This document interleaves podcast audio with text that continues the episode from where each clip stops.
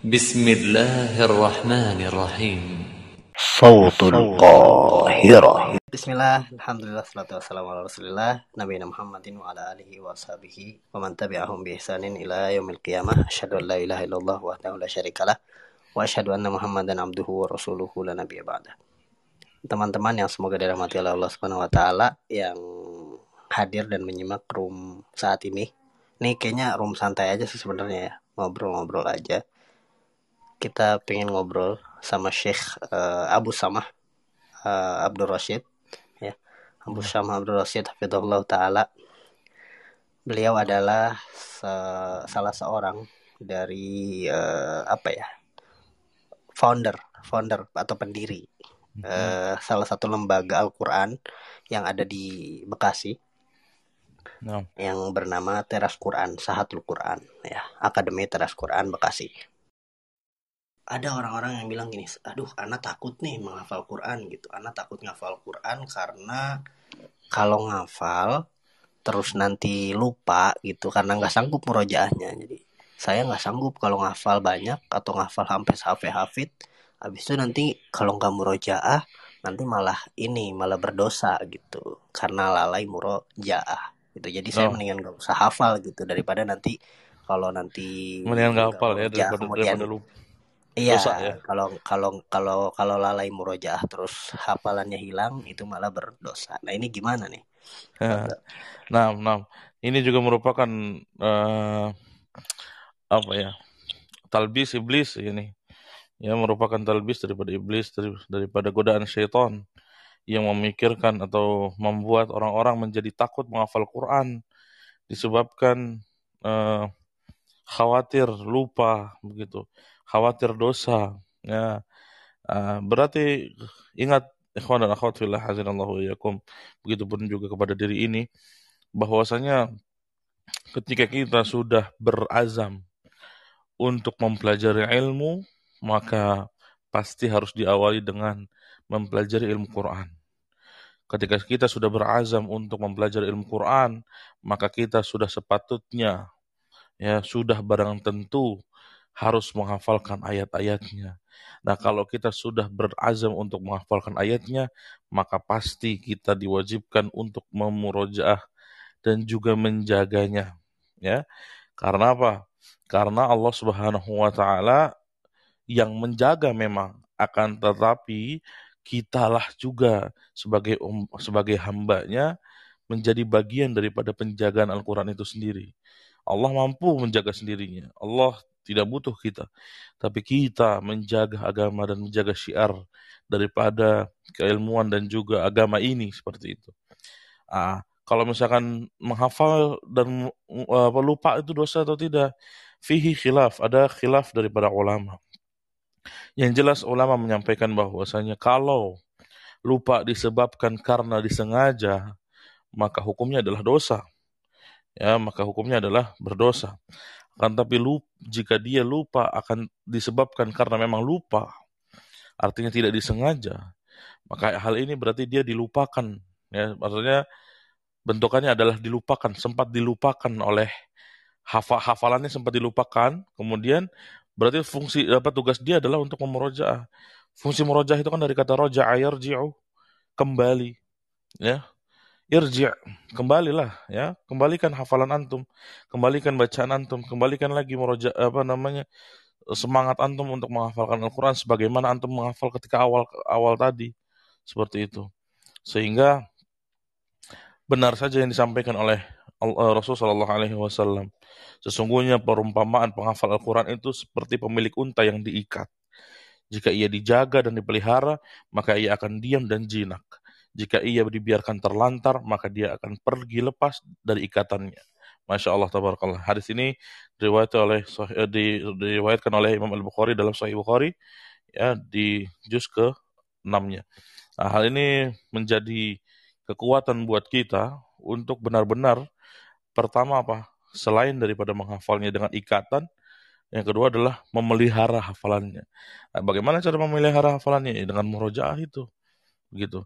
Ah, Rasul Shallallahu Alaihi Wasallam pernah tentu tidak eh, lupa sama hafalan Rasul dulu, ya Rasul Shallallahu Alaihi Wasallam pernah lupa ketika mendengarkan uh, ayat yang dibaca oleh Ibnu Mas'ud radhiyallahu anhu. Kalau saya tidak salah, semoga semoga benar. Uh, seperti intinya oleh oleh seorang sahabat, ya, ketika itu Rasulullah Shallallahu Alaihi Wasallam uh, mendengarkan ayat tersebut kata Rasul, ya kemudian Allah Subhanahu Wa Taala mengingat, mengingatkan kembali hafalan itu kepada Rasul Shallallahu Alaihi Wasallam. Artinya berarti Rasul dulu juga pernah lupa. Ya, Rasul saja lupa yang diturunkan oleh Allah Subhanahu Wa Taala Al-Quran dan dan Rasul juga mengulang kembali hafalannya begitu.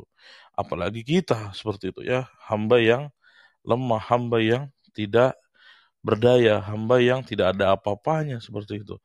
Maka kalau misalkan ada yang menyampaikan tadi sebagaimana yang disampaikan oleh Ustaz bahwasanya takut saya menghafal Quran karena saya takut dosa kalau lalai kalau lalai murojaah ah, takut dosa antum tidak salah ya tapi apakah antum tidak takut ketika antum apa, tidak menghafalkan Al-Quran itu ada dosa-dosa lain yang menjumpai antum gitu karena tentu ya sesungguhnya ya, innamal a'malu binniyat wa innamal likulli imrin ma nawah sesungguhnya setiap orang itu beramal tergantung niatnya dan dia akan mendapatkan hasilnya sesuai dengan apa yang dia niatkan. Nah, ini tujuan daripada menghafal Quran ini tujuannya apa dulu nih gitu. Ya, apakah tujuannya mau lomba, tujuannya mau dapat ketenaran atau lain sebagainya. Nah, gitu Ustaz Arif. Barakallahu fiik. Masya Allah, Masya Allah. Iya, ya, betul. Jadi memang ya tidak ada alasannya untuk untuk apa namanya untuk berhenti menghafal Quran hanya karena uh, merasa tidak sanggup meroja karena memang meroja sebuah tuntutan uh, atau sebuah tanggung jawab gitu buat kita nah. yang memang uh, memberanikan diri atau uh, memulai menghafal Al-Quran gitu. Ayo, saya. Ini itu bentuk penjagaan kita juga terhadap kita. Betul, ikhtiar kita. Betul, betul. Nah, kemudian ada orang yang juga berstatement seperti ini. Mungkin tadi orang yang tidak mau menghafal Quran sampai selesai atau bahkan tidak mau menghafal Quran karena e, alasan dia khawatir lupa karena lalai murojaah. Ada juga yang e, berhujah begini, nggak apa-apa saya hafalannya sedikit. Yang penting e, faham daripada yang hafalan banyak tapi ternyata hanya sampai di kerongkongan. Itu sering sering juga ya orang berpikir sering ya Masya Allah. untuk mengunderestimate kebanyakan orang-orang yang justru menghafal Quran gitu. Tamam. ya, bahwa oh orang-orang ini menghafal Quran mereka cuma sampai tenggorokan. Saya nggak apa-apa nggak hafal tapi saya faham begitu gitu. Saya uh, hafal sedikit tapi saya faham. Nah ini uh, bagaimana meng menghadapi atau menyikapi statement seperti ini? Masya Allah, tabarakallah. Hadhihi muskilatun azimah. Ya, ini masalah besar sekali ketika ada yang menyampaikan seperti itu. Rasulullah Shallallahu Alaihi Wasallam pernah dalam satu hadis ketika setelah perang ditemukan ada beberapa ada uh, dua orang ya dua orang syahid atau syuhada ketika itu Rasulullah SAW menanyakan kepada para sahabatnya di mana di antara kedua ini ya, di, uh, siapa yang di antara kedua ini yang hafalannya lebih banyak daripada yang lainnya? Kata Rasul. Maka kata sahabat fulan ya Rasul. Maka kata Rasul SAW dahulukan dia di liang lahatnya baru yang lainnya. Maka berarti Rasul saja mendahulukan orang yang hafalannya lebih banyak daripada orang yang tidak menghafal yang lebih banyak begitu. Ya masa kita tidak sama dengan bagaimana yang diajarkan oleh Rasul Shallallahu Alaihi Wasallam. Uh, kalau misalkan statementnya saya mendingan hafalnya sedikit tapi faham, apa yang kita pahami daripada hafalan yang sedikit?